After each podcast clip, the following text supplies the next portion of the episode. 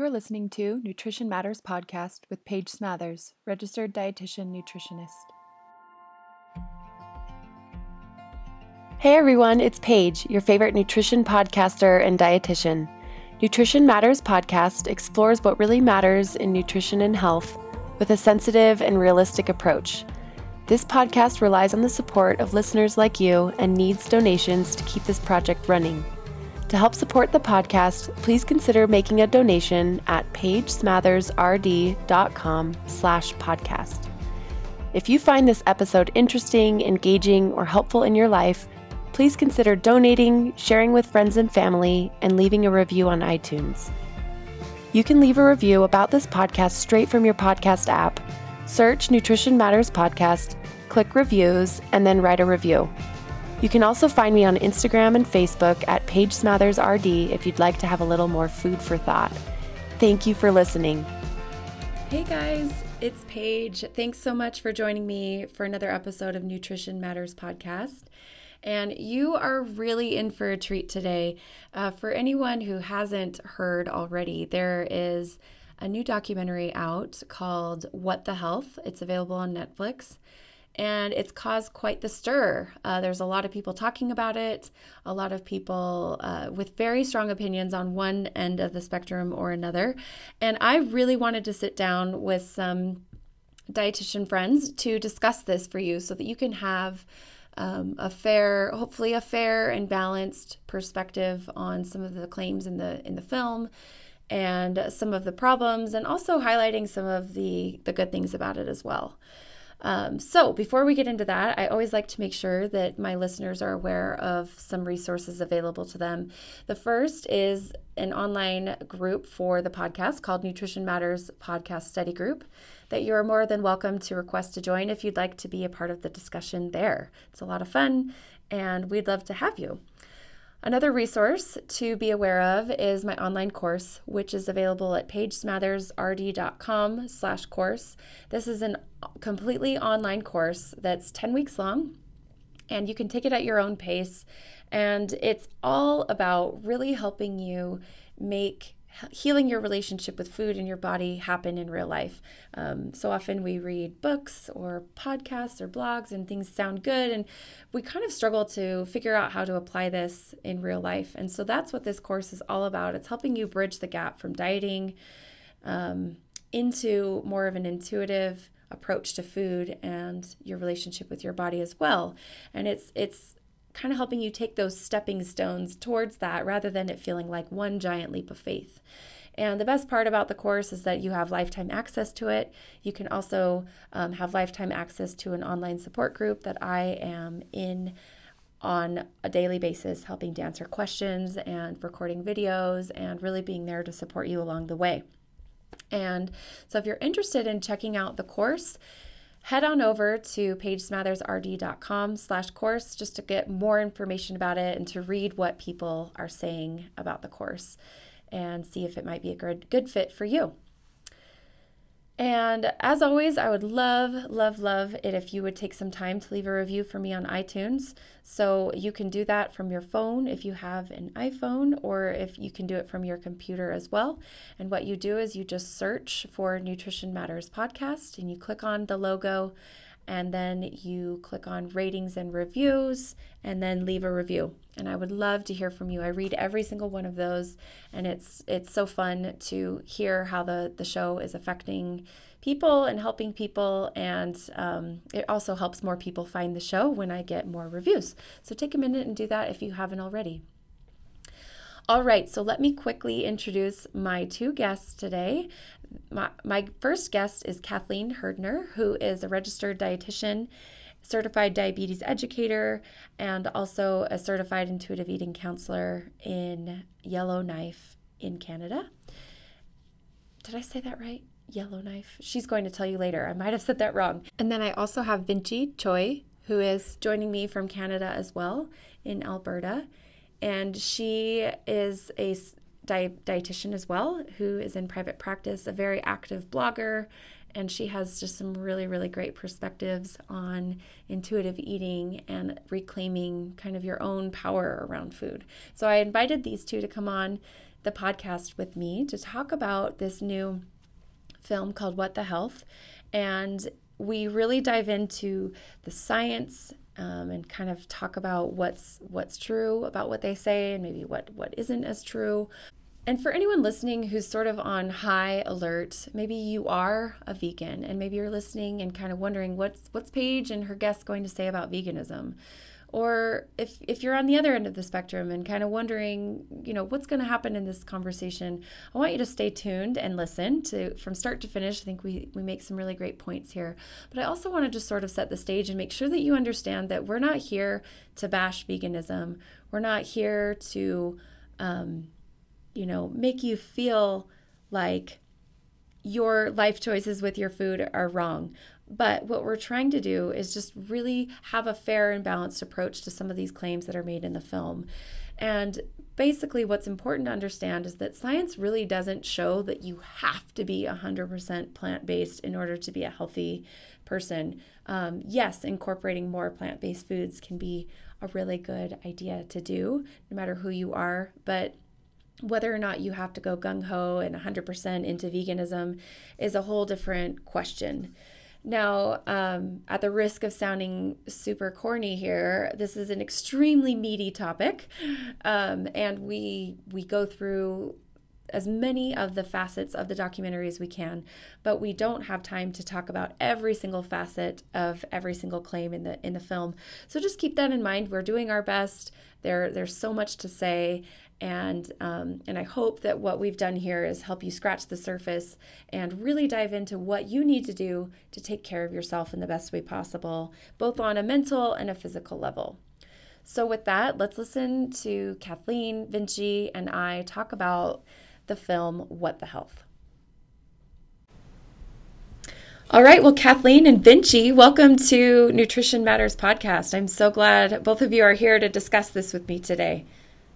Yeah, thanks for having us. Yeah, I'm excited to be here. So, Kathleen, do you want to start off and just take a minute to introduce yourself and talk about who you are and what you do, just so that the listeners can follow along with who's talking and and uh, your background? Yeah, so I'm a registered dietitian, um, certified intuitive eating counselor, and a certified diabetes educator. Um, and I run a private practice uh, way up north in Yellowknife called Pulse Nutrition YK. Um, so I have kind of a focus on helping people improve um, the relationship with their food, relationship with food and their bodies. So that's kind of a little bit about me. Um, and I have actually two Canadian dietitians with me today, which is fun. So Vincci also from Canada. Talk about talk about you and what you do. Sure. Um, so my name is Vincci Tsui. I'm a dietitian based out of Calgary, Canada. And um, similar to Kathleen, I take a very compassionate and collaborative approach to working with my clients. So I definitely use health at every size and intuitive eating philosophy in my work with my clients to help them reclaim their relationship with food and with their bodies. Awesome. So we're all coming from a really similar perspective and lens, and um, we, you know, I I have a bias. I think that I think that if you spend enough time working with people who come to you with nutrition issues, I almost think you can't help but land in that space where you're like, wait a minute, maybe maybe our relationships with food are really important and maybe the way that we think about food and talk about food and our bodies is just as important as taking good care of them through proper nutrition. I think I think it's just a natural place to land when you when you hear how much people struggle and how much suffering goes on in in the the food in our relationships with food and our bodies. And we just it's easy to kind of say you know what? What's really important here? What really matters?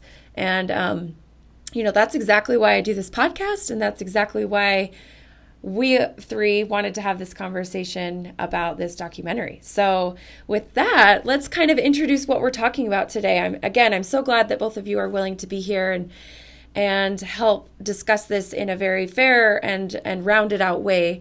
Um, so the other day, I'll just kind of introduce how I came across this. The other day, I had this day where there was maybe three people who approached me wondering my opinion on this new documentary, What the Health. And I'll admit, I internally sort of rolled my eyes and said, oh, okay, I don't. I don't want to watch that because the last thing I want to do when I'm home in my pajamas with my feet up is watch a documentary about food. Like I don't even care if it's like one that I completely love and agree with. I just I like to take a break from food in my in my real life. Um, but I did it because I started seeing all this buzz. And then I reached out in, in a group that all three of us belong to, and I said, Hey, does anyone want to talk with me about this? So I, I watched it, and it was really tough to get through.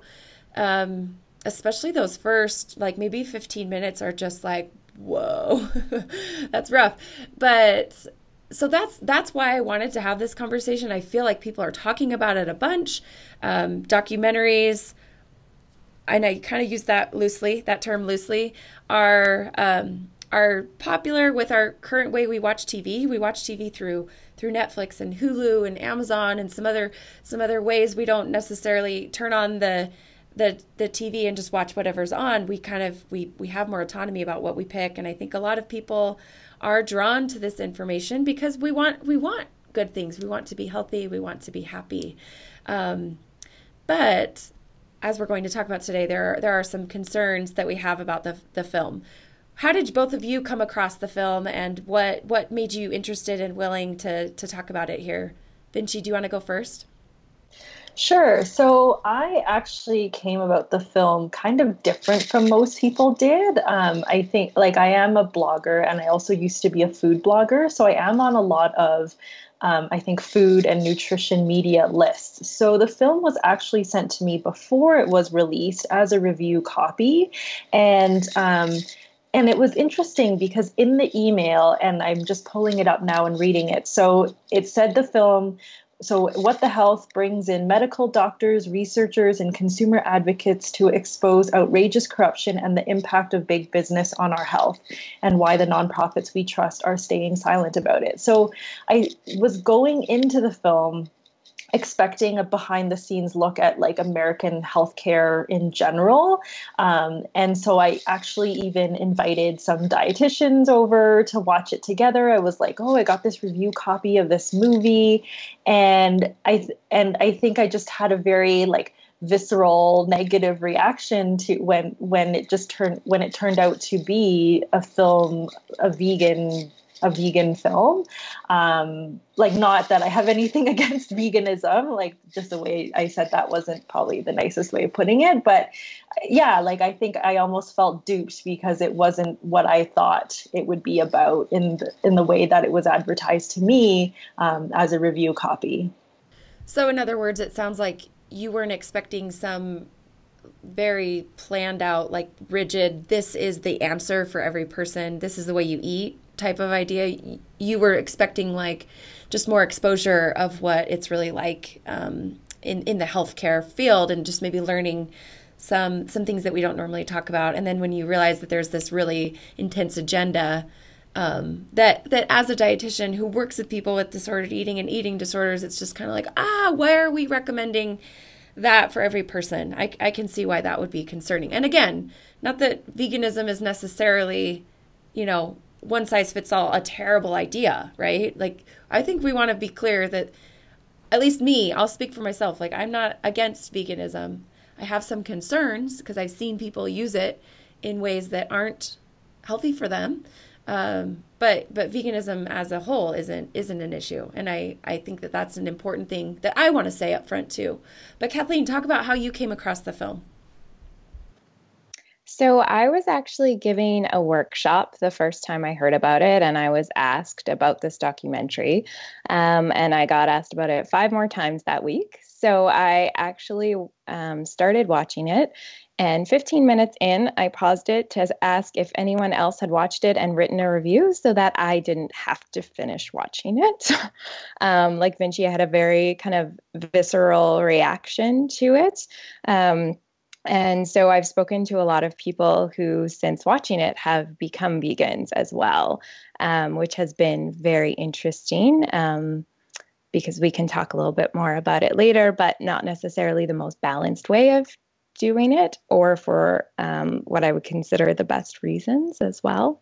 Um, again, everyone is a little bit different in terms of why they choose it, and and I'm as well. I'm not against veganism. I think it just needs to um, have the the reasoning behind it um, needs to have the right reasons, and as well making sure that they're not eating for getting deficiencies, right? Because the way that I've been talking to people, they just cut out the animal products and don't replace it with anything, which I think can be problematic as well. So, um, like you, Paige, I was asked about it a lot, so, so that's Kathleen, why I started to watch it. Do you watch? Do you watch The Bachelor or The Bachelorette? do um, either of you guys watch it? I will admit that I have watched it. Okay. I don't watch. It. I will admit that I kind of love it. It's like my one little show that's so dumb that I watch. But they always talk about like, are you here for the right reasons? And I, when you were like, okay, you can be vegan, but it has to be for the right reasons, it just kind of made me laugh. Um, anyway, so okay, so let's just quickly talk about one thing that really stood out to me in the film was they kind of bashed dietitians, right? And they were like, all of them are just in bed with McDonald's and um, with the meat industry and with whatever, right? They just were like, you can't trust a word that they say because they're all sponsored, blah, blah, blah. Okay, so let's just take a minute and ease any concerns that listeners might have about about any uh, sponsorships any of us have. I I'm proud to say that I don't get paid, or not proud, I guess. I don't know how to put it. I will just say outright, like nobody pays me to podcast. Um, I I'm not talking about this because I'm in bed with the dairy industry or the meat industry. Um, I'm talking about this because I really care about the people that I work with every single day, and I just want them to have happy, healthy lives. That's why I'm here. So why why are you here, Kathleen? And what are your what are any disclosures you need to make? Um, so I guess first of all, I don't um, have any disclosures that I need to make. So I don't have any um, sponsorships or connection with um, the meat industry or the dairy industry. Um, and I'm here as well because I wanted to have the conversation about the documentary because there is such a buzz around it, and I think it's important for people. Um, to see the other side of the documentary, to have that kind of balanced approach instead of just taking it at face value and thinking that that documentary is therefore the be all end all, and that's how they need to eat. Perfect. Vincci, what about you? Yeah, so um, I currently don't have any sponsorships from like the meat or dairy industry, though a few years ago I did some work with Alberta Pork, and um, I also had approached a lo- local yogurt company that I had really liked about doing some promo work for them, like just because I really liked their product and um, I love that they were a local company, but that never came to fruition. But right now, um, I yeah don't have any disclosures. Mm-hmm. Perfect. I just think that that's an important thing to mention, especially since the documentary talks about um, about you know makes it kind of sound like people like us are just are just totally wrapped up and en- enmeshed with those um, those industries. So Okay, good to know, good to get out of the way, and good to talk about. So, okay, I've been sort of debating and wondering how to have this conversation. I I reached out to my um, to my Facebook audience, both in my Facebook group for my podcast and then also in just my uh, professional face- Facebook page. I just put out a word saying, "Hey, I'm going to be having this conversation about this documentary. What would you like to hear us talk about because you know we can talk about what's interesting to us but i think really what we're trying to do is make sure that we're helping to clarify and also show another side for the people that we care about and the people that um, that are our clients. And so the thing that came up most when i put the word out to those to my my following was let's just show another side to the science that that he uh, puts out there and so I was wondering, is that okay with you guys if we just kind of hit on some of the main, excuse me, scientific themes and show another side and maybe talk about, you know, epidemiological studies and talk about the problem with the word this food causes this condition. I mean that that that causal relationship is problematic. His his discussion of diabetes for me was like, oh, I mean, you're a certified diabetes educator Kathleen, that's awesome. I was trained as a diabetes educator in the hospital. I never got certified because I um, went to outpatient and didn't get my hours in. But I I feel very confident talking about diabetes as well. Um, so that's sort of what I want to hit on, and then let's see if we have time to to talk about some of the other things. But I think that that that seems like it would be one of the most useful things for us to spend our time with today. Does that sound okay? Yeah, definitely. Okay. Yep. So I'm going to pull up my outline here, and um, you guys kind of got a little insight into my brain because I was just typing frantically as I was as I was watching it, taking notes, and some of them weren't very nice. So let's. I mean, we've we've all talked about how that those first like 15 minutes are just chock full of so many red flags, and um, the first one that really stood out to me is. Um, okay. The the WHO World Health Organization came out, I think maybe a year or two ago, with a report about carcinogens and processed meat, and actually did a podcast about that. So uh, there's a whole podcast discussing this this thing that came out. Um, but the way that they word it in the documentary is that meat Processed meat is a group 1 carcinogen, and then this is a direct quote definitively linking cancer to processed meat. Okie dokie. What are the problems here? I have so many thoughts. Um, who wants to take a stab at this? Uh, Vincci, do you want to go first and talk about kind of your your visceral reaction to this linking cancer to processed meat uh, comment in the film? Yeah, well, I mean, kind of like you said, Paige, like this was a report that came out a year or two ago. So it's still like kind of fresh in my memory. Um, what happened when that report first came out. And yeah, like I think in the news there was controversy, and even the WHO came out and said, yes, like what a group one carcinogen means is that there is a connection there, um, but it's there's a difference in the dose, right? So um, smoking is also a type 1 carcinogen but it definitely takes a lot le- less smoking compared to processed meat in order in order for you know that link for cancer to happen but like i think even the WHO says like you know the dose is different within the type 1 carcinogens um, the type 1 carcinogen only kind of uh, defines the level of evidence, but it doesn't necessarily define like the dosage that would, you know, cause cancer, I guess. So, you know what else is defined as a type 1 carcinogen? Sunshine. So, I, I think that I, this is something that I that just boils my blood when we um, when we forget that dose matters, right? Dose matters in life. Um, too much of a good thing is not good. Uh, not enough of something isn't good either, right? So, so sunshine, you way up north there. I'm sure you guys have lots of vitamin D issues. We do, even in Utah, where I live, um, and so it's we know that a little bit of sunshine is good for our bodies and really important for us. And I know that in the winter months here, when it's so dark and so gray, I struggle with just like with just life. It's just harder, right? So I know that sunshine is important for me personally, and I've experienced the, the difference I feel when sunshine is around. But does that mean that I cut out all sunshine? If I cut out all sunshine from my life or from my children's lives, you know, we'd we'd be developing some really severe um, physical symptoms and issues, right?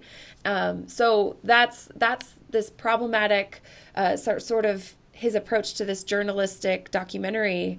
Um, it's it's pretty bad journalism to not sh- to not say this is a type 1 carcinogen and I know that that's scary and that's creating a reaction in you but let's talk about the other type 1 carcinogens and what does that really mean right so that's that was my reaction to that comment um, in the film what about you Kathleen my reaction was really similar. Um, if you actually look at the report, since we're talking about dosages, um, it was 50 grams per day every day of processed meats. So we could say, you know what, if you're eating processed meats every single day, maybe it might be a thing to look at backing off on it a little bit. Um, but I don't think, like you said, that it means that people need to cut it out. Does it mean that if you have a hot dog at a campfire that you're going to get cancer? No, absolutely not. Um, and I think it's important to think about the the enjoyment of food, just like you kind of talked a little bit about the enjoyment of sunshine as well as the other factors that you know, if that's something that you enjoy, does it mean that you need to cut it out? No, absolutely not. Okay, perfect comment. Thank you for that. And another another issue with this word definitively linking cancer to processed meat consumption, that is problematic because this these okay, this is a meta-analysis, right? And so what the World Health Organization did is it acquired around 800 studies and um, and it picked about seven to make this claim. Now, if you really dive in and look, there really wasn't any type of looking into the other aspects of of the processed meat. And I'm not here to like be an apologist for processed meat, you know, like okay, I think it has a time and a place. I don't think it should be all the time in large quantities, but I don't think any food should be all the time in large quantities either, right? So please don't misunderstand me to be like all for processed meats, like, you know, saying we should all eat this at every meal every day. But what they didn't control for and didn't really necessarily look at necessarily look at is all of the other things that are added to processed meats in the in the processing of them, right? So we don't really know like is it due to uh, the processing of the meat? Is it due to the cer- certain additives, certain ingredients, certain processing? Um, so so that's that's difficult in and of itself to just know. Hey, what what about the processed meat is problematic? Second concern is this is an epidemiological study, meaning they're relying on people to remember in retrospect what they typically eat. So they're filling out food frequency questionnaires, which us as dietitians, we know, um, you know, unless someone has a very severe eating disorder, most people can't even remember what they ate yesterday, you know? So to ask someone, hey, what do you eat on average over the last year? Fill out, you know, weekly, daily, I mean, about processed meat or broccoli or squash or rice it's just it's problematic in and of itself to acquire this information it's not necessarily super super accurate because it is very difficult for people to remember. I i honestly if you wanted me to tell you what i ate yesterday it would be i'd have to sit and think about it for a little while. Um, this this isn't our brains kind of naturally filter out what's important and what isn't. And and for most people like what you ate yesterday is not very important for today. So, so the, the nature of these observational epidemiological studies is problematic to prove cause and effect.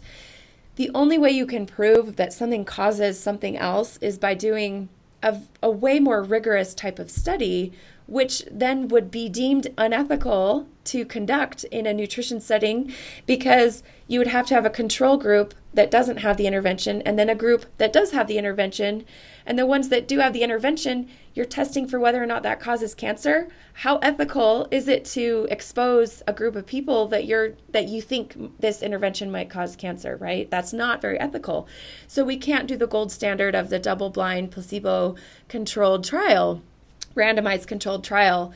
Um, in these types of studies. So, anytime you hear this food causes this chronic disease, you have to know that what they're referring to is an epidemiological study, which does not prove cause and effect.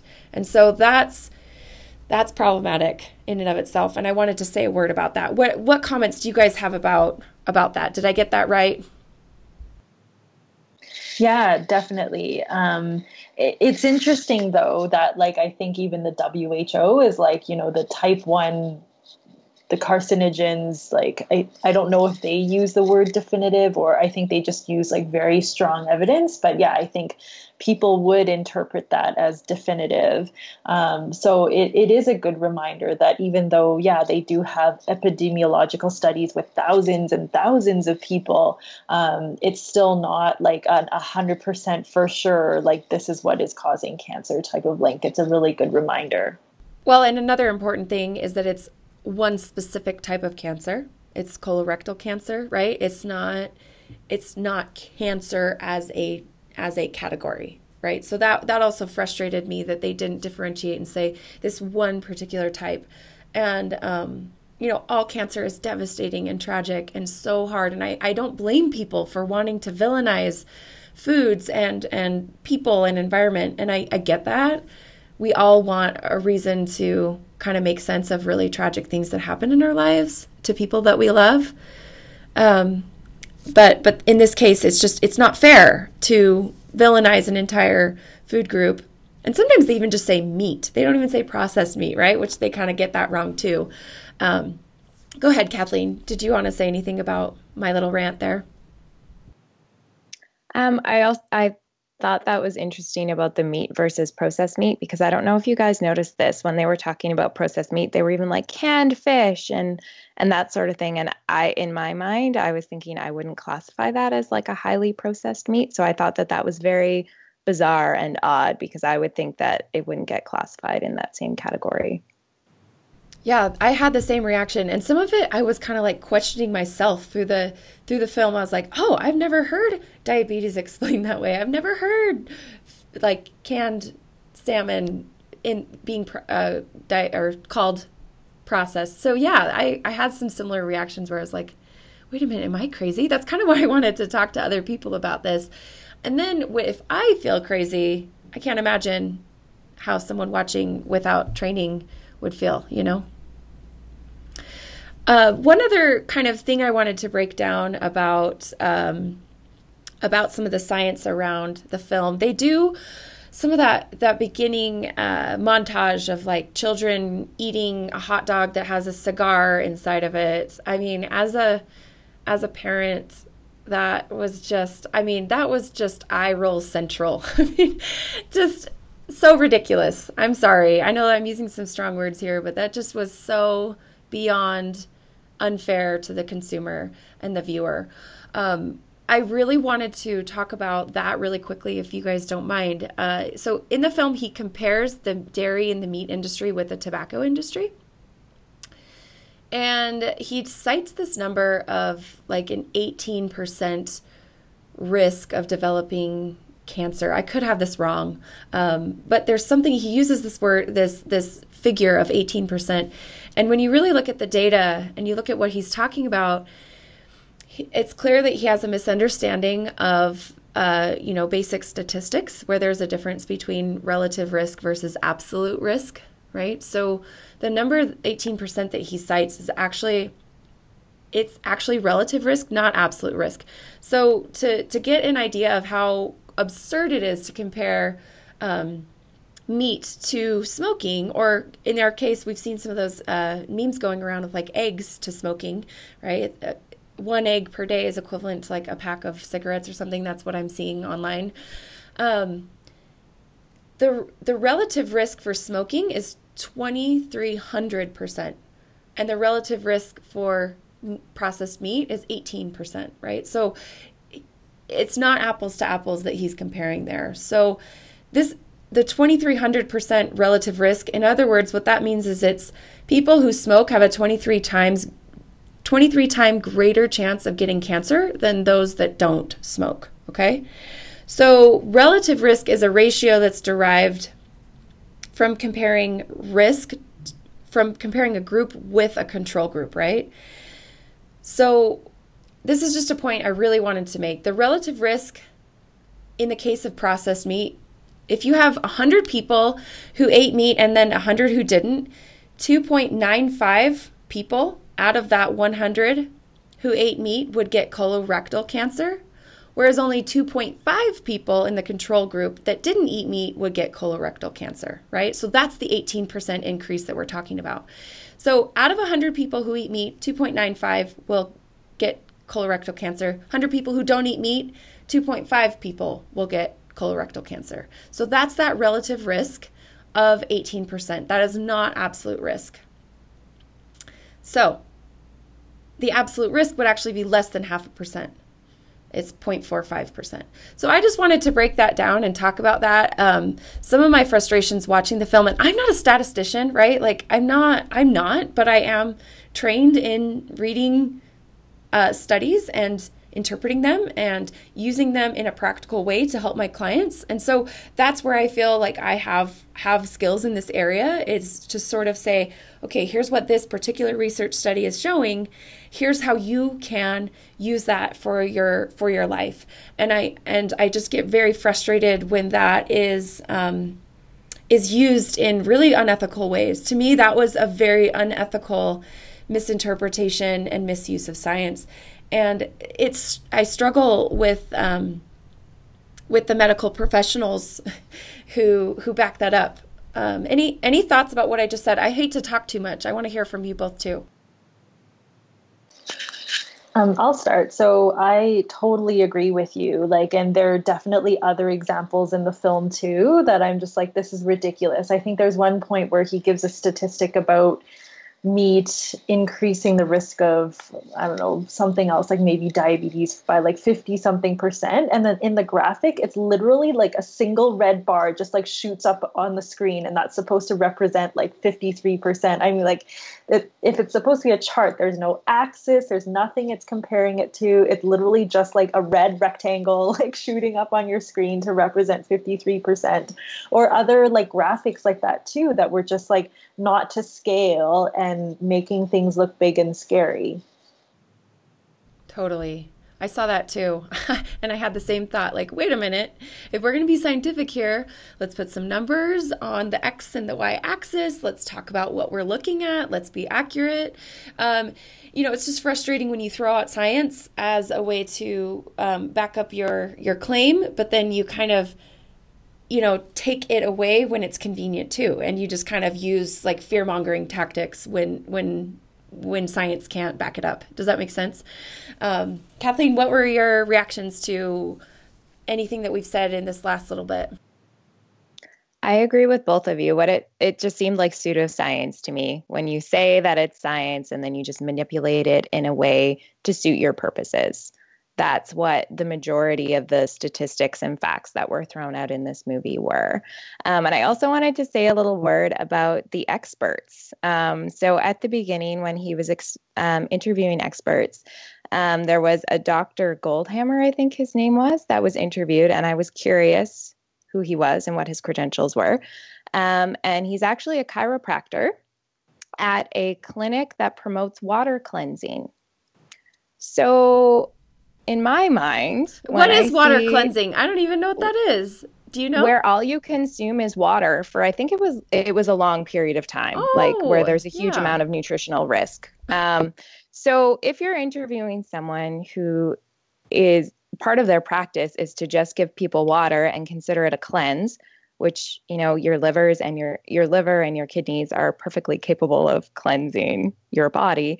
Um, that makes me really really question um, you know what this person is saying. And so that was i think he was the first expert i looked up and then i just kind of gave up because i no longer had a lot of um, respect really for um, the so-called experts that were interviewed in the film one one other one was the um, Neal Barnard. I don't know if I'm saying that right. He was the diabetes expert, and I'm using quotes um, that he interviewed. And when you look up his his certifications and credentials, um, he's board board certified in psychiatry. So it's fascinating that someone who's board certified in psychiatry is um, is the is the diabetes expert, I mean, you'd you'd really think, okay, someone board certified in endocrinology or nephrology or internal medicine. Um, so that that to me was just a little interesting.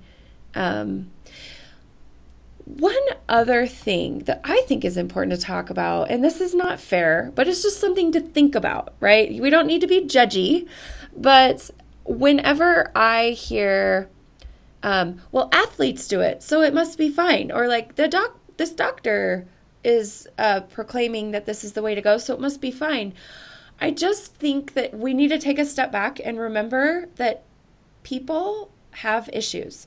like we all do, you know? And just because you're an athlete doesn't mean that you have life figured out. And just because you're a doctor doesn't mean you have life figured out. And just because you're a dietitian doesn't mean you have life figured out either.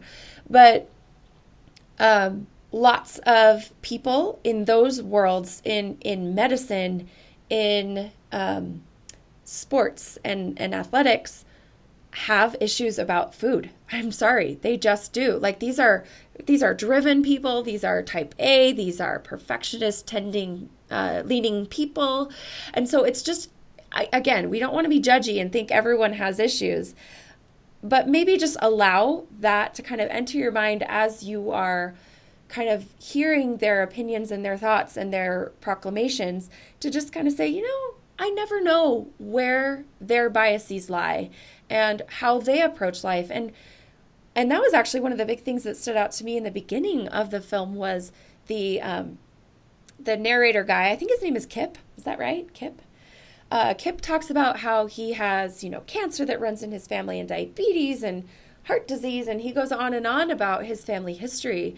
And in my personal experience with my clients, whenever someone comes in the door with that type of like weight on their shoulders about what they're dealing with mentally about their health, that can often really affect how they view food. You know, when you're so nervous about developing these chronic diseases, that will inform your approach to food. And so, you know, we got an insight into that with Kip, but we don't really know what the other um, people he interviewed, we don't know their story and we don't know what they've been through and why they've landed where they have. But I would guess that some of them um, have some some things to work through in in that aspect. Does that is that fair? Did I say that in a gentle enough way? What do you guys think? Like I think so. Like I think yeah, like we don't get the whole story in a documentary like this and I think even the way that the documentary is has been presented it's clear we're not getting the full story on anything i i found. Like i mean we were just talking about the science and how the science was manipulated. Like when i watched the documentary i think one of the things that upset me about it was like nothing it almost felt like nothing about it was 100% accurate right? It was always like missing something or embellishing something. So yeah, like I wouldn't be surprised either if it was not telling us something about, you know, what is going on with these professionals that were interviewed who feel like so good on the vegan diet or whatever it might be. Mm-hmm. Kathleen, can you tell us your reaction as a certified diabetes educator to the conversation around diabetes? I would love to hear your reaction to that. So, I I had one of those moments where I was like, Am I crazy? Because I don't remember ever hearing anything about this. Um, in our newest um, diabetes guidelines in Canada, wait, really quick, can you just talk mm-hmm. about what they said so that if someone hasn't seen it, so they know mm. why you were confused? Just really quick. Sorry, it was. That's okay. I can't remember the exacts, but it was something around like meat and milk and okay, I'll, I causing a higher it. rate of diabetes. Do you want me to explain?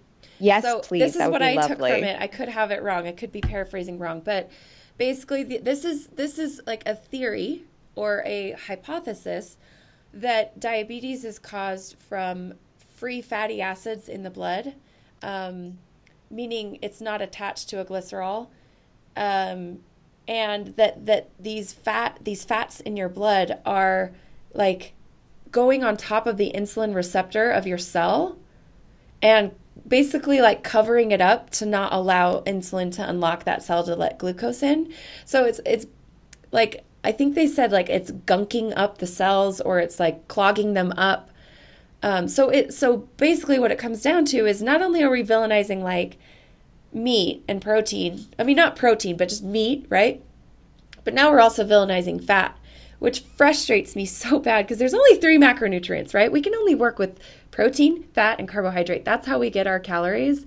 So when they're saying, oh, fat is so bad, and most of the protein category is so bad too, it's just, it's frustrating that it's like, here we are left with like food that's not very satisfying. Anyway, I'm getting on a tangent, but that's basically the um, the theory that he is proposing. At least I think it's a theory. I don't think it's something that's like canonized, for lack of a better word, in um, in textbooks and things like that. Thank you for that reminder Paige because I'll be totally honest, I watched it a few weeks ago and I I thought about watching it again and I couldn't bring myself to do it. I don't blame um, you. To, you have better yeah, things I was the same way. Like I was like, okay, I'm going to watch it twice for this podcast and then I I didn't. that is okay, you guys. I would never want you to watch it more than more than once. I hardly could get through the first time.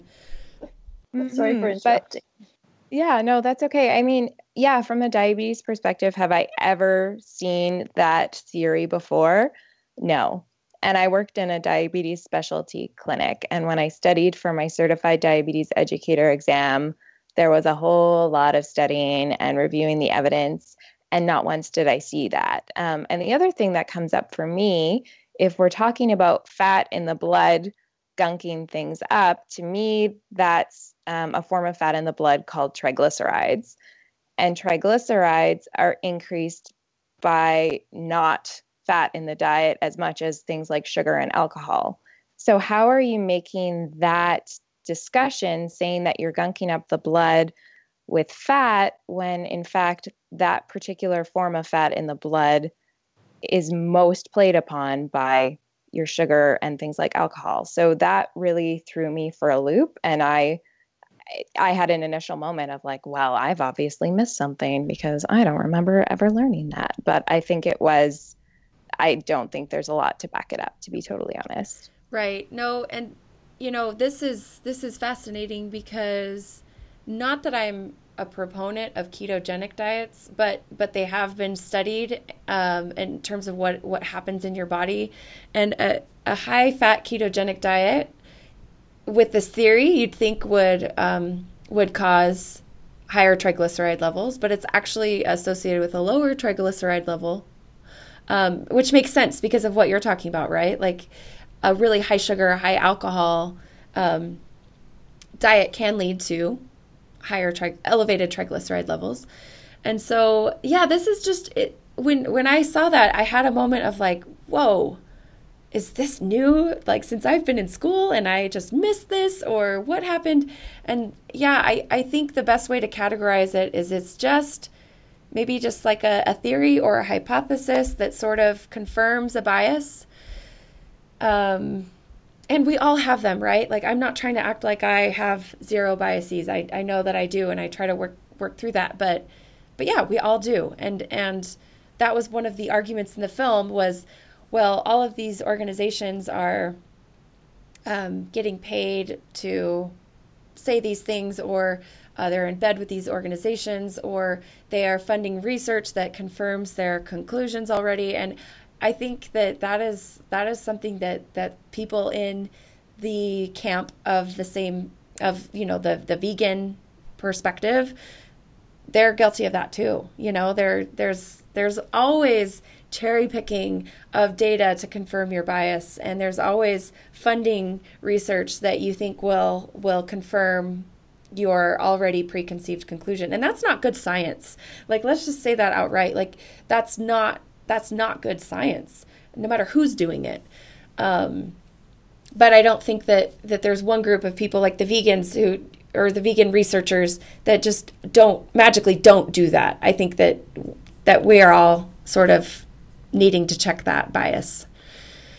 Um, okay, so the the the conversation about diabetes is problematic. Also, I'll just also say development of diabetes is very complicated, you know? It's it's not as simple as saying, "Oh, there's fat in the blood." Boom. Done. I mean, this this is the same with any disease process. We have to just take a step back and just look at it from a bigger picture and say, gosh, there's a lot going on here. There's genetics, there's lifestyle, there's the way we eat, there's our mental health, there's our stress levels, there's our our work and our sleep and our self care. Um, so that's another frustration when when when people try to sort of pick out and say, oh, well, this is the one reason. It's never one reason. It's never simple. Any comments about that, you guys? I agree 100% with you. And I think that's why it gets so confusing for consumers is because everyone tries to pick out one factor because they want to make it simple and they want to prove their point of like this is the thing that's going to you know, save your health. It might be, you know, eliminating animal products or um, eliminating carbohydrates or whatever it is. And then they end up conflicting because it's not just one thing. And that's what ends up making people feel like it's so confusing. So I give up. What's the point? And I think that's just kind of the overarching theme with all of these sorts of documentaries with biases. And that's what I find so frustrating about watching them is exactly as you said, there's so many factors, and trying to pinpoint it down to one means that you're missing everything else. That's such a great comment. Totally agree. Vincci, what do you think? Yeah, and I completely agree as well. Um, that yeah, like it is so complicating, and it's and I don't know if it's necessarily making it confusing for people because I almost think like that's what people are looking for. Is they're like, yeah, just tell me the answer or give me the answer. And I almost think like that's why people like this documentary so much or they like, you know, similar documentaries so much is because it gives them the answer when um, you know, as healthcare professionals, we know it's more complicated than that. And we try to express that to people, and people are like, well, I don't like to hear that it's complicating, or I, I don't like to hear that I don't have control over, you know, like my genetics or my body size or whatever. And so they go to the people or the things that tell them, yeah, you can fix yourself, or this is the answer. Because it, yeah, because I think that is actually what people are looking for, even though it's not true, if that makes any sense. Mm-hmm. Yeah, I think that is like that is like human beings 101, right? Where this world is so complicated and so messy and so sad and confusing and disappointing and beautiful and everything, right? But we we go through this really messy world and just try to simplify it and say good, bad, right, wrong, should, shouldn't. And you know, that's just it's just not true. You know, and the older you get, the more you realize like, wow, there maybe aren't easy answers. Um, I actually heard this quote that kind of cracked me up. Let's see if I can find it here. Uh, the whole problem with the world today is that foods and fanatics are always so certain of themselves, and wiser people are so full of doubts. um, I think it's I think it's really true. It's like the more I learned about nutrition, the more I realized, oh, there's way more questions than there are answers. Um, oh, okay, I need to be very like cautious about making any sweeping claim about this causing that. Um, I need to take a step back and really like, you know, be be humble about about my claims, and be humble about what I think I know, um, and then I think that's the natural place you land when you do this work. But then when you see these people untrained who are just like, boom, here's the answer, it's just like, whoa, no, it's, you know, no, it's not. Here, think of all the other complexities. Um, okay, I want to switch gears a little bit and talk about. So I think we've done a, an okay job talking about some of the science. I know it's, it, we, we could probably spend the whole time trying to debunk some of the science, and I think that that's important, but it's not everything. Let's talk a little bit about um, when you were watching this. I, I think as dietitians, we usually view things sort of through our clients' eyes a lot of times. At least I know I do. Uh, what what concerns did you have from that perspective? Um, of just someone that you work with and you care about and you really, really want to see um, be happy and healthy and successful in life. What what what did that bring up for you, um, Vincci? Do you want to go first with that?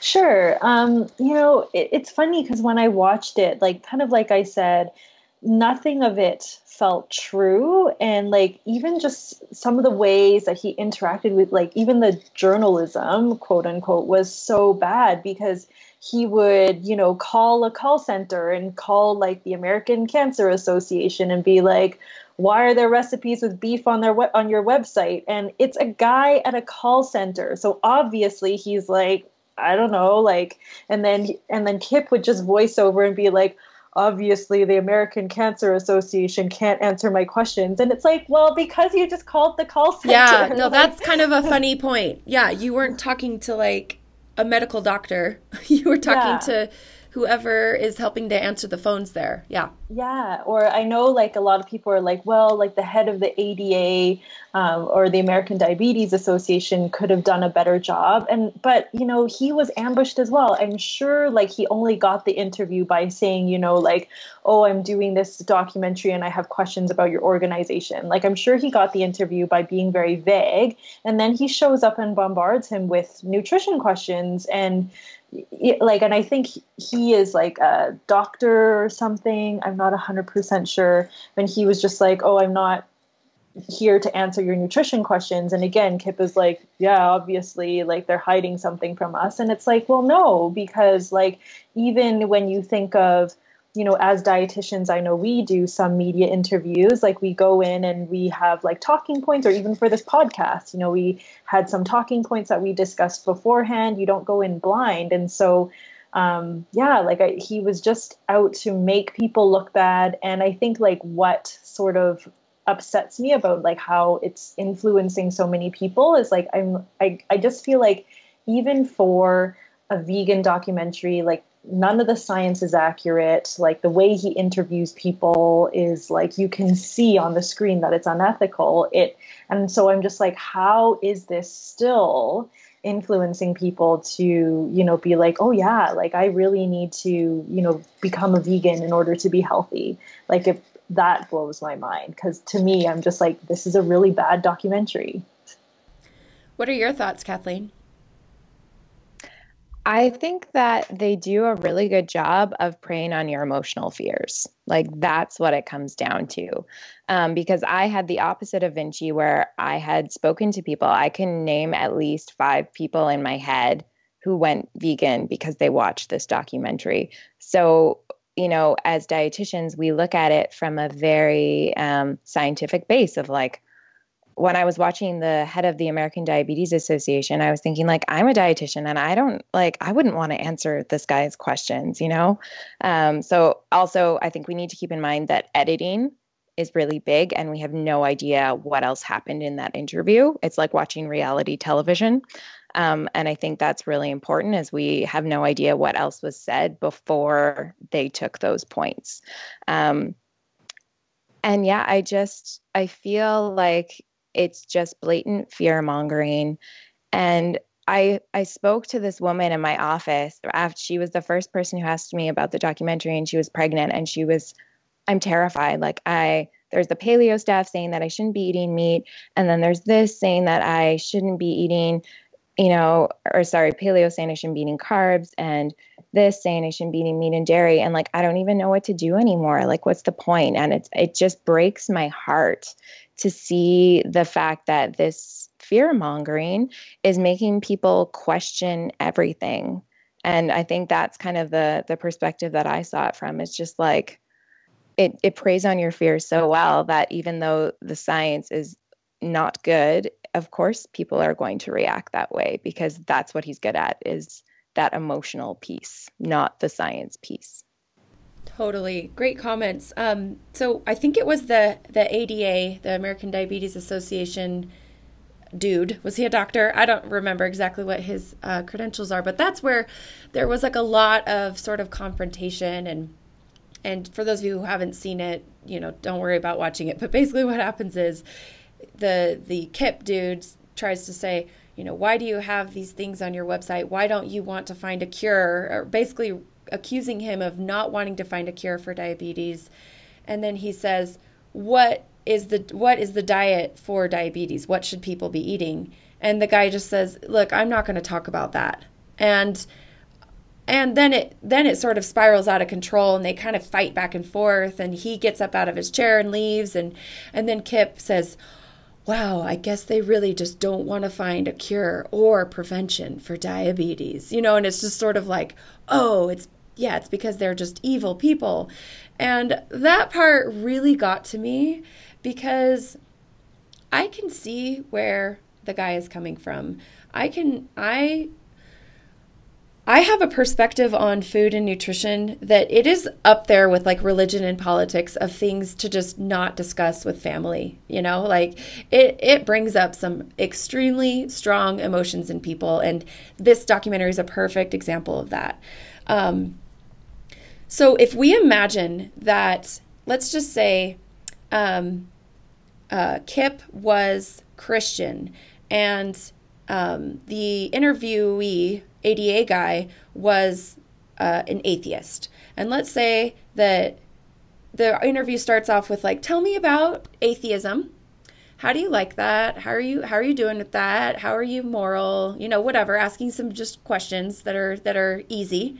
And then and then he starts saying, well like do you just like want to die and like never have salvation? And like kind of like what if he starts to try to convince him that christianity is the one and only way? But this ada guy is convinced that atheism is just the way he want that's the way he feels good about living life. I i see that interaction that those two had as more of like a religious back and forth and less less of a oh the ada representative just doesn't want to find a cure. I think he's just like, you know what? I'm not engaging in this dogmatic religious sort of pursuit with you because I don't think we're ever going to agree. And I also felt for the ADA guy because what he's trying to say is there's no one right way to eat, you know? There's and I I refuse to answer your question because there is no answer. There is no clear answer. It's very complicated, it's very complex, and maybe you know, he and his organiza- organization is not in charge of medical nutrition therapy. And maybe he doesn't know the proper way to explain the complexities and nuances of an approach to uh, diabetes um, way of eating, whether that's prevention or whether that's management. And maybe he just didn't want to get into it because he felt like I'm not the right person to talk to about this. This is complicated. This is nuanced. And so I just I just wanted to point out there like I think that they were having more of like a religious back and forth um, debate, less of a factual back and forth debate, and they just plain old don't agree on their on their approach to life and their their pursuit of health and you know that's okay but to blame the ADA guy I feel bad that I'm calling him that I should know his name but what I don't um, to blame him and say oh, he just doesn't care about a cure or prevention, I thought was extremely unfair. Um, unfair to him. And you're right, I forget which one of you mentioned this, but who knows if he was even prepared for which what questions were going to come at him. And He really seemed like he thought they were going to have this nice conversation about atheism uh, or Christianity, but then it turned into this like, no, I need to convert you, or I'm mad at you, or whatever. And it, I think that he reacted like, nope, we're not, we're not going there that was my thoughts. What do you guys think? Am I crazy with that analogy? Yeah, and I think like I'm seeing Kathleen and I were both like nodding the whole time that you were saying that you were talking. So yeah, you're absolutely right. Mm-hmm. I just felt for that poor yeah. guy. What were we going to say, Kathleen? I I agree as well. I I really don't blame the I yeah, I feel bad calling him the ADA guy um, for not saying like this is the one way to eat because like we talked about, it's so much more complicated than that. So of course he's going to say I'm not going to have this conversation with you when you're clearly have an agenda and I'm not going to bend to that agenda. Yeah. Mm-hmm. Yeah. Okay. I'm glad we hit on that because that was one of those really emotional parts. And the conclusion that Kip draws is well, clearly the people at the top want us to say sick, you know, and it's just like, mm. I think you do a really good impression of him. Oh, thanks. Yeah, I should I should get into that line of work. I'd be good. I'd be good at the opposite type of documentary. No, I'm just kidding. I wouldn't. Okay, so um, okay, I just wanted to take a minute to talk about um, I think take home messages would be a good place to go. Um, mm. What do you What do you wish people knew about this? What do you wish people took away from this? What do you want people who are feeling kind of on the fence about? Okay, do I need to be vegan to be healthy? What do you wish people knew, and what do you wish people took away from it if they did watch it, or or if they're just listening to this conversation? What do you hope they take away from the conversation? Kathleen, do you want to go first? Yeah. Um, for the takeaways for the film, I think, first of all, all the things we spoke about in that the science is not as concrete as they said. Um, and I will take a step back though. Um, and I do think that as a whole in North America, maybe we do eat more animal products than is necessary or good for our health. And I think it's a fair and valid point to say, you know what, maybe maybe we don't need to eat a 16 ounce steak every night at dinner. And maybe you know adding in some beans and nuts and and that sort of thing is important. And i i will say i appreciated that it didn't the movie didn't fearmonger about sugar and carbohydrates that's one nice thing that i have to say about it is i appreciated that um, but i think the take home is that if you are concerned about this film keep in mind that the science is not as solid as they think. And if you're concerned, then maybe start adding in some beans and a meatless Monday or something. But it doesn't mean that you need to be vegan to be healthy because you can definitely be healthy while consuming animal products. Great thoughts. I love that. Vincci, what about you? What do you want people to take away?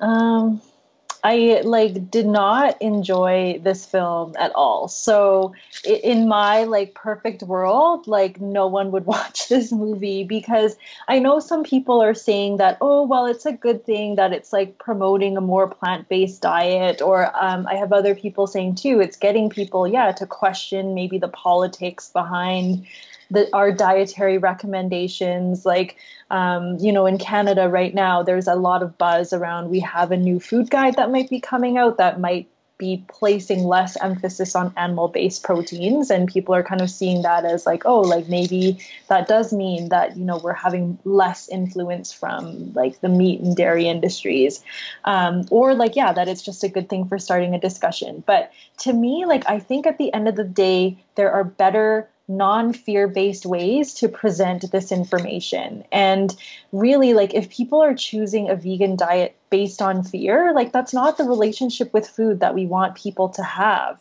So, um, and, you know, I would even argue, like, maybe, um, if you're not going vegan like the maybe the filmmakers don't think that they've won yet right like that they they actually want people to be 100% plant-based so even if you're like oh after watching this film like i want to do a meatless monday or whatever like i almost think that the filmmakers would hear that and feel like I don't think my job is done. Like I need to like put more fear into people into like how bad like any meat or any animal product is.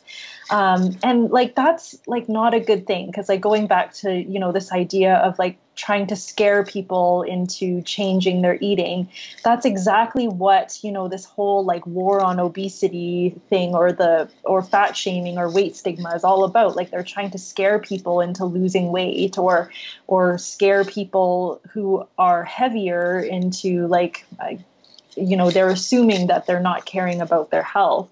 But we know that it doesn't work. We know that you know fat shaming and weight stigma has not caused like a mass weight loss or anything like that or um, so why are we using those same fear tactics to try to change people's eating habits when we know that it doesn't work?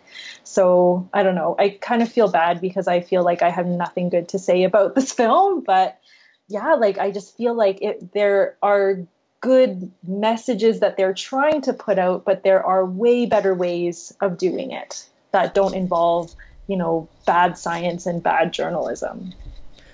Yeah, I think it would be easier to take little nuggets of truth from it if it were more balanced, Vincci. So, like, I feel like if they were a little more fair and balanced in their approach to like okay here's how we see it but here's how other people see it i feel like the the viewer would be able to say oh okay so yeah there are people who are really healthy and happy living great lives who you know take little nuggets from this but don't really do it all. And there's a there's a different sort of blueprint for how to how to incorporate some ideas but not let it rule your life or whatever. I think that it would be easier to kind of walk away and say okay yeah like i'll take some from that and and not from the other but the the approach that they take is very much like gung ho, black or white, all or nothing. You're in or you're out. You're in and you're healthy, or you're out and you're just a lost cause to this world, basically. And so I think that that's that to me when I hear you talking about how you have nothing good to say about it, that that's sort of where my head goes is like i bet it's because it was so all or nothing and it was very hard to be like oh okay i like that little truth i'm going to take that um, they just didn't really set the viewer up to be able to do that. But i think i think we as dietitians who who care about health and well-being um yeah like maybe there is just some permission that people need to have to like take take some things from it if they want i guess or not and that's fine too. Um my overall thoughts and i'd love to hear your your opinions and back and forth sort of discussion about this is when i when i take a giant step back from this film and i just think about my clients and people in my life who i love um, and just myself too. Like, I just flat out refuse to live my life in fear. Like, I just, I don't want to make decisions for myself or my family because I'm afraid. And you know what? There are reasons, there are infinite reasons to be afraid in this world. There really are. I, I, it, we could think about never driving a car because you might get in a car accident. And there, you know, if you look at the statistics of that, it's it's a little alarming too. And I guess where I'm going with this is in the realm of food, there is a school of thought to support any fear you want to have about food. You can literally find any any re- uh, at least one reason to be deathly afraid of any food. Um, and so, I mean, that's just something where I come down on it. It's just like, whoa, like I've worked with people who are afraid to put any food into their mouth because they've heard it all and they care about nutrition, they care about their health, and it starts with very innocent, pure motives. But they get to the point where it's literally like, I am afraid of every single food. And then what ends up happening is, like you said, Vincci, like they either just give up and say, well, screw it, I'm just going to eat whatever I want and not think about health because it's too confusing. Or they become more and more orthorexic and more and more, you know, okay, I have three foods I can eat. Well, guess what, guys? That's not healthy. You know, if you're pursuing health and you're only eating four foods, like that's not good.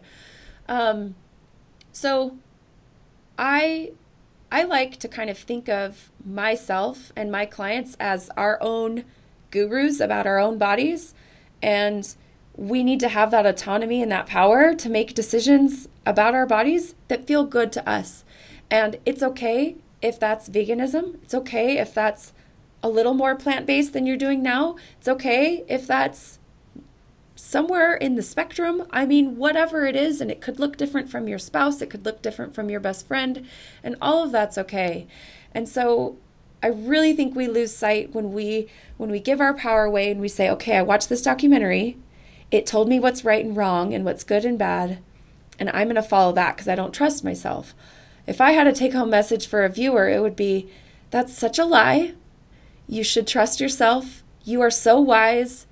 You have everything you need in your body to make decisions about it if you learn to pay attention and to, to tap into that wisdom.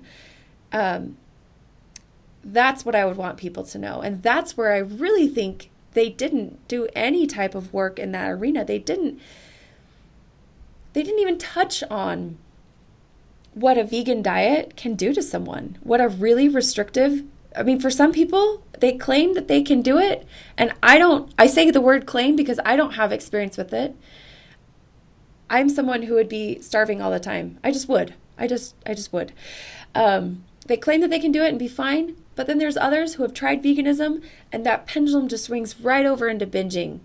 And they never talk about that potential consequence of if I go on a really restrictive diet with the hopes of curing quote unquote my chronic condition and that doesn't work or it gets too hard or I go to a birthday party and just let loose or whatever happens and then you find yourself secretly binging in the pantry when your family's not looking um, and you're doing that every day and your your your health is suffering as a result they don't talk about that and not everyone can handle such a restrictive diet and so that's something that I really think that they missed out on.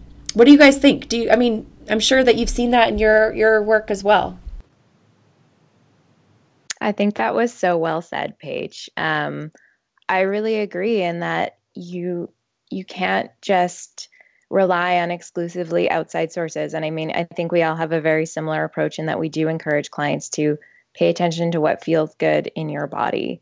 So, if you find that when you eat meat or dairy, you don't feel well, and if for that reason you choose to consume less of them, great. But saying, you know, I'm going to do this really restrictive diet, even though I feel awful because I'm terrified, exactly as you said, it can definitely um, lead down that road of very disordered eating and a very unhealthy relationship with food. And I think that's a major problem.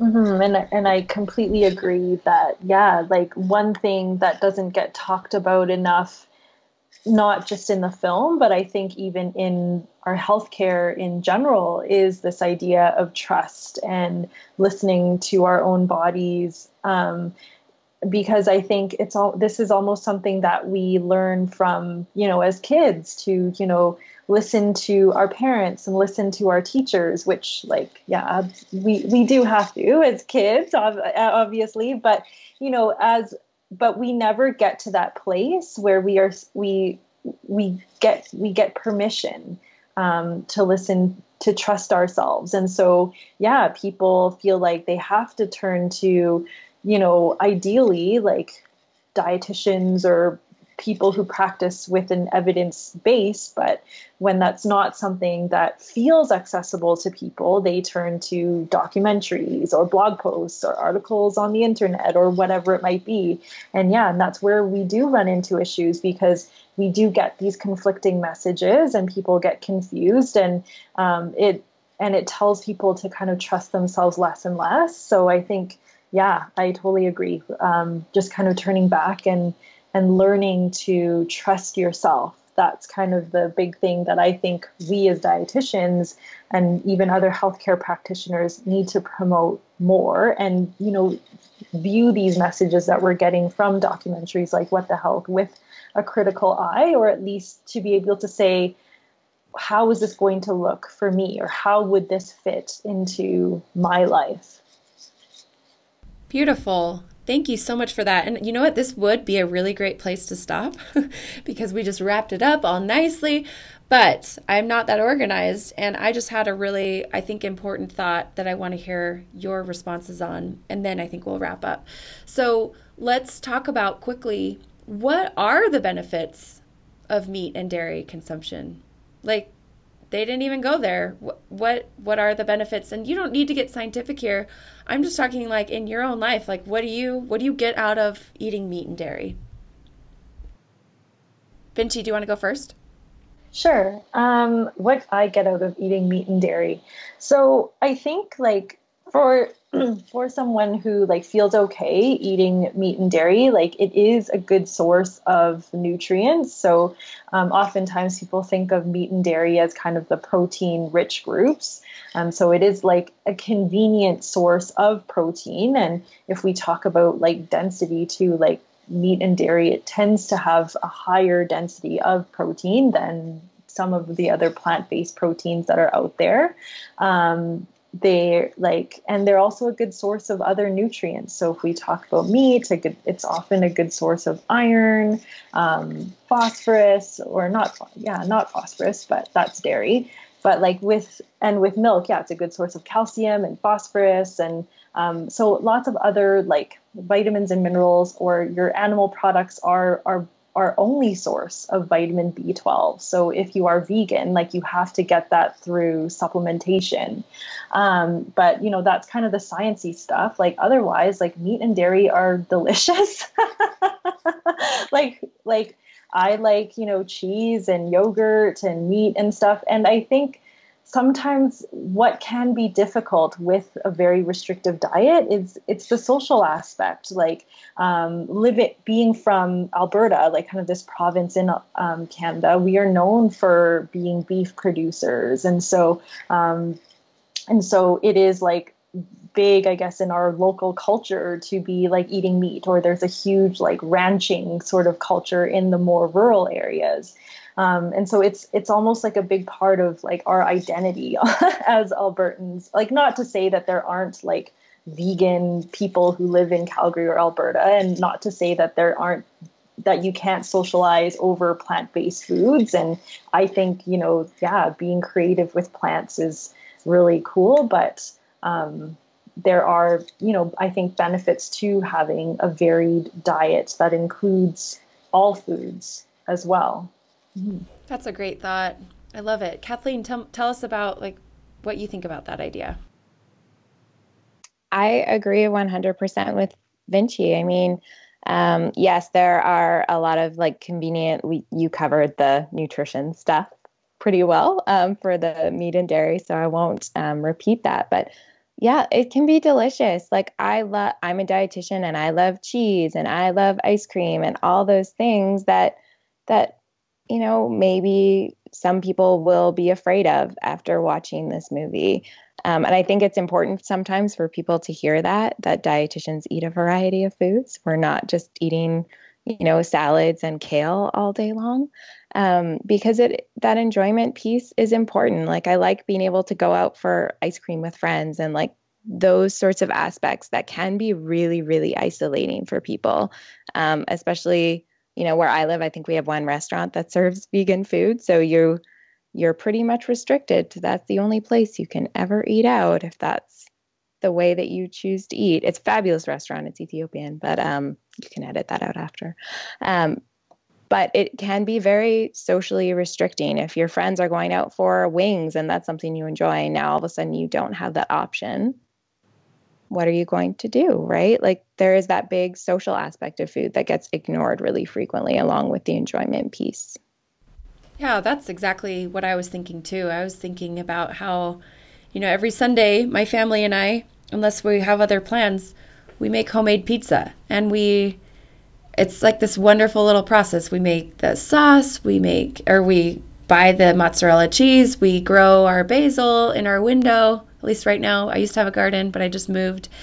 And, um, and it's just such a nice little tradition. And like, if I just, I mean, I wouldn't be able to eat the sauce because it has butter in it.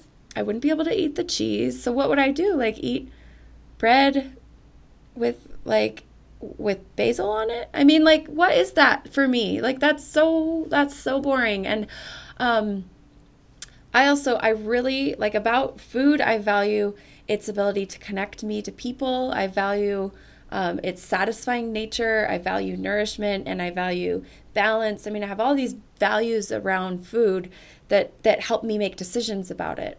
And um, and for me, I just I refuse any of those types of restrictions because they don't align with the way I want to live my life. And and it's okay if they do align with the way you want to live your life. But to me, life is about a Saturday afternoon and going and getting ice cream with my two little girls. And to me, life is about, you know, like enjoying all foods in the kitchen and not being restrictive. Life is about getting up from the table and feeling full and satisfied. Um, and for me, I feel that way when I eat delicious, satisfying foods including meat and dairy. And so that's something that that I don't think that they touched on just that that how I mean I know vegans will say swear up and down like I'm full, I'm satisfied, I'm good, I'm never hungry. um, but then I've heard others tell me that that they are hungry all the time. So it's, so I think it maybe depends person to person. Um, so I guess my point here is, and I think what we're trying to say is, what are the benefits of eating meat and dairy? Well, there's nutritional benefits, but there's also social benefits. There's lifestyle benefits. There's satisfaction that you that can be enjoyed. Um, and all of those things, I believe, deserve a time and a place in how we make decisions around food. No, we are not robots, right? Like we don't just eat food and then you know use that as energy in our bodies. Like food is so much more than fuel. It is fuel but it's more than that. And so i think that's an important thing to keep in mind as we're navigating um, these decisions around food. So Okay, I think I'm looking through sort of the comments I got from from people on Facebook wanting to hear us discuss, and I'm I'm hoping that we hit on most of them. This again, I think this conversation could be hours and hours long. There's so much to say, um, but I I'm really hoping that this is a helpful resource for people, and I really want to connect anyone listening to both of you because um, it's always fun to uh, introduce my listeners to new people to follow who are who are positive and who are sending out good messages into the world that can help people in their journey toward a healthier relationship with food in their bodies. So, um, Kathleen, do you mind going first and just talking about how people can stay in touch with you or follow you? Um, yeah, so I am on uh, Facebook. Pulse Nutrition YK is how you can find me. YK stands for Yellowknife. Everyone always asks me that. Um, I used to be on Twitter and Instagram, and I'm not going to lie that uh, it became a little much for me. So I'm not on there much anymore. Um, and uh, you can also find me online. My website is um, www.pulsenutritionyk.com. So that's where you can find me. Perfect. And Vincci, what about you? Um, yeah, so people can find me online on my website. It's just my name, vinccitsui.com. It's not pronounced how it's spelled, so I will spell it. It's V I N C C I T S U I.com. Um, and then all my social media Facebook, Twitter, Instagram, it's um, at Vincci RD. So V I N C C I R D. Mm-hmm. Perfect. Okay. Well, all right. We've been planning this just for a few days. We've kind of put this together quickly. Do you guys feel like we did an okay job? Does anyone are you is anyone thinking, "Oh, I should have said that," or are you feeling like we wrapped things up okay? Go ahead. Um, yeah, I think we wrapped things up okay. I think kind of one point I kind of wanted to make about the film was that and maybe like this would go back to kind of my thoughts about it in the beginning of like expecting this like really deep dive into like the American healthcare system and then getting what no offense, but kind of a really stereotypical vegan film. Like if you watch other vegan documentaries, like it's the same people that tend to get interviewed, like the same like pro vegan you know medical professionals that tend to get interviewed like and there there's always that emotional like fear mongering piece and then also yeah kind of that bit at the end with like the people who are very sick and then they go on a vegan diet and all of a sudden like it's like unicorns and rainbows and happy music and like you know their life is amazing. And so um you know, it's interesting that we are talking about this movie specifically, but I would not be surprised if you could like play this interview and then watch another documentary, another vegan documentary, and it like a lot of the same points would apply. You know what? It's my first vegan documentary I've actually sat through. So that's good to know that they're all very similar. I would imagine that they are, yeah. Um, Great thoughts. Thanks so much, Vincci, for being here. And Kathleen, let's hear. Did you have something like, oh, I wish I had said that? Any other thoughts you'd like to say? Um, I don't know if there's anything like specific that I really wanted to say, but I was one thing that I realized that we didn't touch a lot on that I'm sure people are going to be like, oh, they didn't talk about this, so that means something's going on. Is the the sponsorship and side of things. Um, so I think that's maybe an important thing just to touch on in that I do think that sometimes the sponsorships can be a problem. Um, you know, like I'm a member of Dietitians of Canada and therefore I get things in the mail from like PepsiCo. And I don't think that should be the way things are. Um, and I do think that's a problem, but I think it's also important to know that doesn't mean that every single dietitian is in the pocket of some corporation just because we get things in the mail sometimes. Um, we do still try to take a very um, evidence based approach when we are looking at those products. Um, and just because I get something in the mail doesn't mean that I automatically, you know, give it out to clients or something like that. So I, I just wanted to bring up the point on sponsorship. Um, and it definitely does affect the way that food policies are put together. And I think that that's a problem. Um, so, for example, I think it was the, the Heart and Stroke Institute in Canada, they stopped doing um, sponsorships and their um, recommendations, I noticed a shift in the way that they did things. They stopped doing the health check like they have um, in the States. And I did see um, just their content and the way that they talked about food was very different, and I really appreciated that. So I do think a shift towards, you know, less of the the sponsorship can be a good thing. But that being said, if someone like if a research study is sponsored by a food organization, that doesn't necessarily mean that you shouldn't look at the study at all because researchers also have ethics right. of saying we got funding from here, um, but they didn't, you know, play any part in in how we did the research study because um, studies are expensive. So I think when people just totally write off any study that had funding from industry, I don't think that's fair to the scientists. I do think, I'm sure there are lots of research studies that come out that are very biased. Um, but when you look at the disclosures and the way that things are discussed in studies, that doesn't mean that the scientists are in the pockets of industry. So I guess that's just kind of a few points that I wanted to make right. about the um, the sponsorship. Well, that um, was another problem was was the cause and effect conclusion he drew there too, right? Like I I do mm-hmm. think that it's a little bit bizarre that some of these large organizations are sponsored by some particular industry um, in, or whatever companies businesses i don't even know the right word um, that that does seem a bit concerning and maybe something to look into more but does that necessarily mean that like every person in the healthcare field is just out to get you?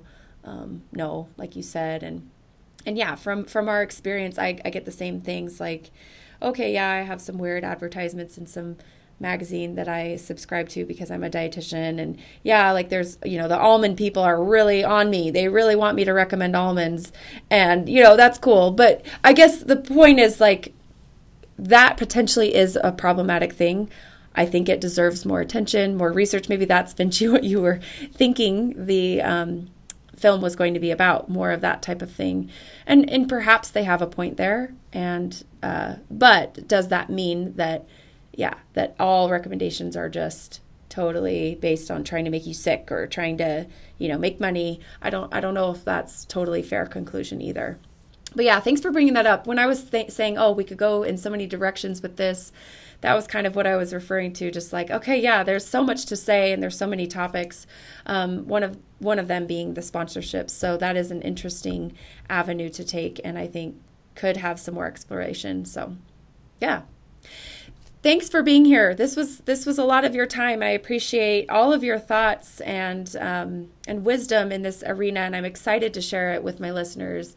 And I really sincerely hope that people um, feel confident in their own ability to make their decisions about food in a way that's right for them. That's kind of our goal here. So thanks, Vincci and Kathleen, so much for being here. And everybody, make sure to follow them and reach out if you have questions. I'm sure they'd love to, to hear from you. Yeah, thanks so much for having us. Yeah, thanks so much, Paige. Well, I sincerely hope you've enjoyed this conversation. If you haven't already, please go ahead and leave a review on iTunes. Thanks again so much for listening, and we'll see you soon for another episode.